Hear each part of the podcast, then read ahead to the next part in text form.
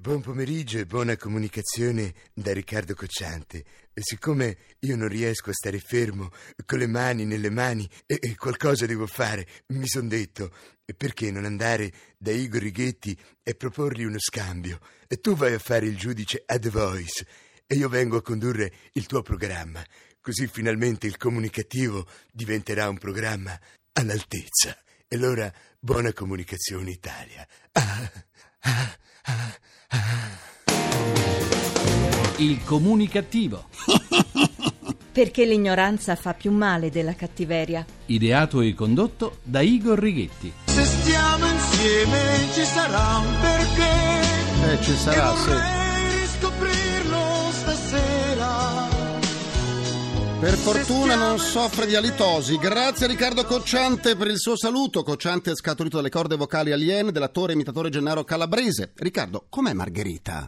Buona e bella. Ah, quante qualità ha questa Margherita. Cocciante, ma di chi è Margherita? E mia. È sua, è sua. Per carità. Sono anni che Cocciante a queste domande risponde sempre allo stesso modo, eh. Buona comunicazione Italia, paese dove si va avanti a provvedimenti tampone, sì, tampone, come quelli che dovrebbero alleggerire la pressione sulle carceri dal vostro comunicativo di fiducia, Igor Righetti. Bentornati alla nostra terapia radiofonica del gruppo Fuori dal Coro numero 2113 col 113. Ecco, ho detto 113 e arriva la polizia, mi sembra giusto. Undicesimo anno di programmazione. Cominciamo la terapia di oggi con alcune mie riflessioni su temi di attualità. Sono riflessioni al limite del paradosso, in cui ho liberato un po' della mia sana creatività, ma lo sappiamo che in Italia da tempo la realtà supera la più fervida fantasia e quindi, quindi non è detto che da riflessioni surreali si trasformino in amara realtà. Non è detto. Per ridurre per l'ennesima volta il sovraffollamento carcerario, il governo italiano ha varato il 156esimo indulto. Da domani torneranno in libertà i circa 67.000 detenuti, di cui quasi la metà stranieri. Ai malviventi verrà rilasciata anche una lettera di scuse per averli tenuti in prigione e verrà consegnato loro un voucher con 100 notti gratuite in hotel 5 stelle lusso e 20.000 euro in buoni spesa. I detenuti stranieri però sono scesi in sciopero in quanto non vogliono abbandonare le carceri italiane, rischiare di dover tornare nei propri paesi di origine, dover pagare un affitto, fare la spesa, mettersi a cucinare e magari cercarsi anche un lavoro onesto. Per quanto riguarda le pene detentive non carcerarie, il governo ha deciso che la detenzione domiciliare verrà ampliata ai reati punibili fino a 20 anni. I malviventi potranno scegliere dove passare i domiciliari da un elenco del Ministero della Giustizia. Per evitare i numerosi casi di fuga dai domiciliari, tra le sedi figurano castelli con servitù e piscine, centri benessere, resort di lusso su isole tropicali, ville nelle località balneari più rinomate con campi da tennis, da golf e massaggiatori personali e navi crociera. I malviventi potranno anche organizzare feste e scambiare con altri delinquenti il luogo in cui stanno scontando i domiciliari. Per evitare che le carceri italiane tornino a sovraffollarsi, il governo ha stabilito in un apposito decreto che le forze dell'ordine possono soltanto rimproverare verbalmente chi commette reati di qualsiasi tipo. Grande il risparmio per il paese. Scompaiono le figure professionali di guardia carceraria, magistrato e avvocato penalista. Tra dissidenti, senatori e deputati cacciati dal Movimento 5 Stelle, sembra che attualmente gli iscritti siano rimasti soltanto due, Beppe Grillo e Gianroberto Casaleggio. L'ex premier Mario Monti è tornato a occupare la carica di presidente del Consiglio di amministrazione dell'Università Bocconi a Milano. Pare che tra le sue prime proposte ci siano l'IMU per i cestini dei rifiuti nelle aule, l'aumento delle rette universitarie per i fuori corso, l'aumento delle ore di lezione a tutti gli studenti che non riusciranno a dimostrare di aver votato scelta civica, l'introduzione della tassa di soggiorno oraria nella biblioteca universitaria, l'imposta di sbarco per gli studenti che arrivano da città diverse da Milano, l'aumento della tariffa oraria nei parcheggi dell'università riservati agli scooter degli studenti. Sembra che Mario Monti voglia anche istituire corsi di economia in lingua vietnamita ed etrusca rivolti a tutti coloro che si iscrivono alla Bocconi senza avere la plomb di Bocconiano Doc.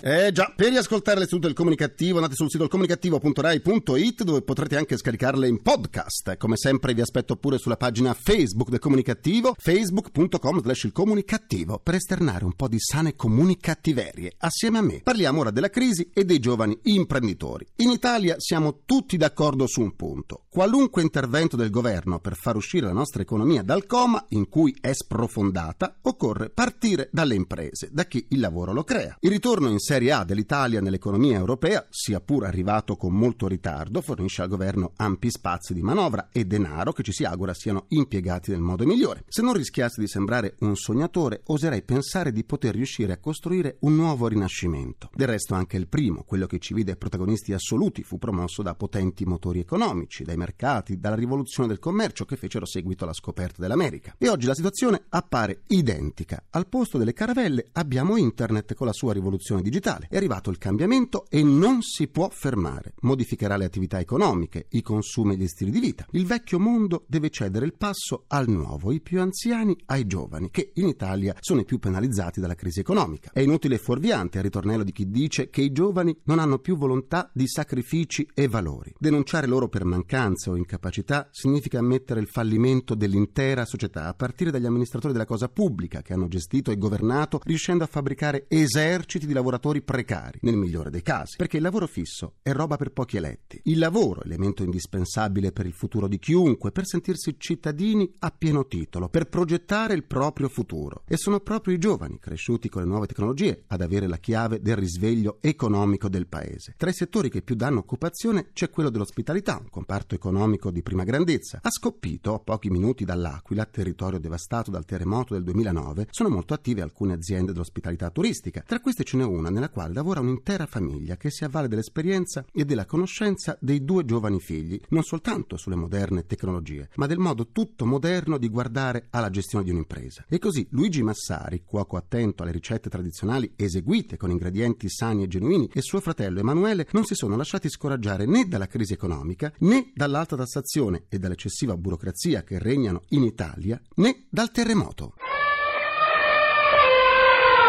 E allora do la buona comunicazione all'imprenditore nel settore della ristorazione Emanuele Massari. Buona comunicazione a te Igor e a tutti i comunicativi. Emanuele, tu hai 28 anni, lavorare nell'azienda di famiglia, più onori o oneri? Di oneri ce ne sono moltissimi. Gestire un'azienda propria crea numerose relazioni, eh, per esempio pagare tasse allo Stato, gli stipendi dei propri collaboratori, i fornitori di materie prime, le rate del mutuo in banca, ci sono moltissime relazioni e ci si deve ovviamente impegnare quotidianamente affinché queste possano mantenersi e crescere nel tempo. Ognuna di esse comporta un grandissimo impegno per noi lavoratori di piccole imprese, che è un carico da sostenere necessariamente. La strada quindi non è certo semplice da percorrere, perché gli ostacoli ce ne sono tantissimi e questi oneri purtroppo ti fanno pensare giorno dopo giorno al lavoro, rendendoti la vita inevitabilmente più amara. Chi gestisce aziende come la nostra è costretto a lavorare 24 ore su 24, anche quando si è in vacanza per esempio. Io e mio fratello abbiamo cominciato questa attività quando io avevo 19 anni e lui ne aveva 21. Lavorare in famiglia è stato molto vantaggioso, poiché si collabora con persone fidate e si cerca di raggiungere in sintonia gli obiettivi prefissati. Fortunatamente, nonostante la crisi, la mia azienda è riuscita a sopravvivere e a rinnovarsi periodicamente, a offrire un servizio migliore ai propri clienti e a raddoppiare il numero del personale. Quindi posso dire che gli onori e le soddisfazioni sono andate di pari passo con gli oneri di cui ho finora parlato. Senza di essi è difficile continuare qualsiasi attività. L'onore e la soddisfazione sono probabilmente tra le migliori energie rinnovabili che fortunatamente ancora non vengono tassate. Come pensi che lo Stato dovrebbe intervenire per aiutare a crescere le aziende come la tua? Innanzitutto diminuendo la pressione fiscale che come tutti sappiamo è diventata altissima. Dovrebbe dare quindi più finanziamento ai giovani come noi e fare in modo che gli incentivi non siano più raggiungibili solamente tramite vie traverse. Io ho purtroppo l'impressione che ci sia poca comunicazione e che spesso le piccole aziende non siano adeguatamente informate sulle opportunità di crescita e di agevolazione che lo Stato offre. È come se queste opportunità siano riservate a poche persone vicine ai politici locali o funzionari statali. I sindacati inoltre dovrebbero cercare di stare dalla parte dei lavoratori dipendenti, ma nello stesso tempo lo Stato dovrebbe occuparsi degli interessi delle piccole aziende che, come tutti ben sappiamo, non stanno passando momenti rosei. Lo dimostrano i numerosi suicidi degli imprenditori in questo ultimo periodo. La valorizzazione del patrimonio naturalistico, culturale ed enogastronomico è adeguata alle necessità? Io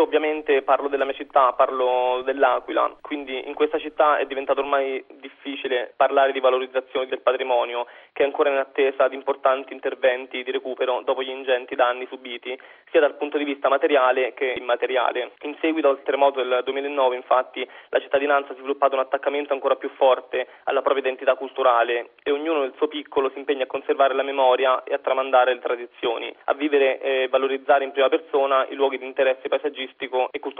Inoltre la scarsa fruibilità dei luoghi tuttavia costituisce un grande problema non solo per noi cittadini aquilani ma anche per il turismo. A quattro anni dal terremoto si avverte l'urgenza crescente di restituire all'attenzione dei visitatori, oltre ai luoghi della tragedia, anche le bellezze della nostra città ed in generale tutto ciò che è di buono ad offrire la nostra terra. Attualmente la maggior parte degli introiti di molte attività aquilane è ancora legata alla presenza di ditte impegnate nella ricostruzione della città. Grazie a Emanuele Massari e buona comunicazione. Buona comunicazione Igor, buona comunicazione a tutti. Noi siamo giovani, i giovani, più giovani.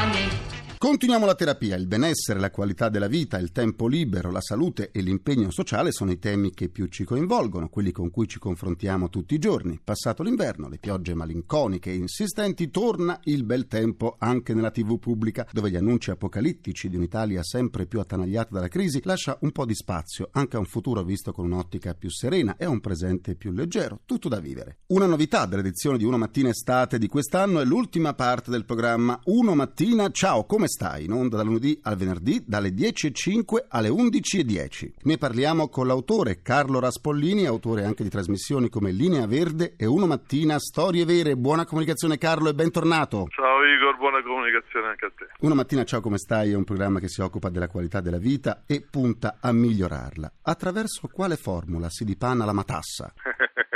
La matassa. Lo sai che ogni estate io mi invento un piccolo format per cercare di alleviare un po' i problemi degli italiani che ci guardano, Sì. per cercare di farli pensare positivo, perché elementi di positività ci sono intorno a noi, bisogna un po' cercarli, questo è vero, una volta era più facile scovarli, però ci sono e ci sono soprattutto a partire dal titolo, ciao come stai, perché è l'emblema dell'incontro, dello stare insieme, del vedersi, perché oggi ci si vede attraverso i social network e questo non è secondo me tanto positivo. Poi ci sono altri elementi, la gastronomia, il, eh, i tesori in soffitta, cioè la possibilità di recuperare dei soldini da cose che ritenevamo inutili, vecchie, che invece magari hanno un valore, un vecchio vestito della nonna, un vecchio comò, una sedia, un degli occhiali retro che magari possono servire anche così per cambiare il proprio abbigliamento. Poi lo spazio degli animali, della scienza con Valerio Rossi Albertini. Affrontiamo anche altri argomenti come per esempio la letteratura, ma non quella moderna, quella classica, cercando di parlare degli scrittori attraverso il, il gossip, attraverso i loro fatti personali, attraverso le loro storie d'amore. Trattare i temi con cui ci confrontiamo tutti i giorni sotto una luce positiva può aiutare a risolvere i nostri problemi? Se può aiutare a risolvere i nostri problemi, certamente ci fa pensare in maniera diversa, ci fa vedere che intorno a noi gente che ha problemi, come per esempio eh, nel mondo dell'imprenditoria, nel mondo del lavoro, nel mondo dell'istruzione, può risolverli con degli spunti geniali, con delle idee innovative. Questo è quello che non ci manca noi italiani, che anche nel momento di difficoltà riusciamo a trovare delle possibilità di fuga, delle possibilità di uscita dalla crisi. Grazie a Carlo Raspollini, autore di Una Mattina. Ciao, come stai? E buona comunicazione! Buona comunicazione a voi, grazie. Io penso positivo perché son vivo, perché son vivo. Io penso positivo perché son vivo. Pensiamo positivo. Concludo anche questa seduta con il mio pensiero comunicativo. Il ministro dell'istruzione Maria Chiara Carrozza affida a interni il messaggio di augurio per gli studenti che domani cominceranno gli esami di maturità. Caro ministro, mi spiega però perché in questo periodo di crisi nera lei prima esorta i maturandi di essere soprattutto tranquilli e poi dice loro di pensare al domani? Eh sì. Ringrazio i miei implacabili complici Vittorio Lapi, Valtteri Ghetti, Carapagliai. Un ringraziamento a Francesco Arcuri. Alla console. Alla console tra gli immancabili. Folletti! Folletti! Folletti più dissidenti che mai, c'è Vittorio Bulgherini. Riparte la nostra campagna estiva Una ciotola contro la sete, rivolta ai titolari e ai gestori di locali pubblici e a tutti coloro che hanno le abitazioni sulle strade affinché lasciano una ciotola d'acqua fresca fuori dalle porte in modo che cani e gatti, randaggi o di passaggio, possano dissetarsi. Non andare via. No, devo andare. Devo andare perché adesso c'è il GR1 e poi Baobab, ma domani altro giro, altra corsa, signore e signori, sempre 14.44, minuti primi, secondi a nessuno. Buona comunicazione, buon proseguimento dal vostro portatore sano di comunicattiveria, Igor Righetti, grazie, a domani. Il comunicativo.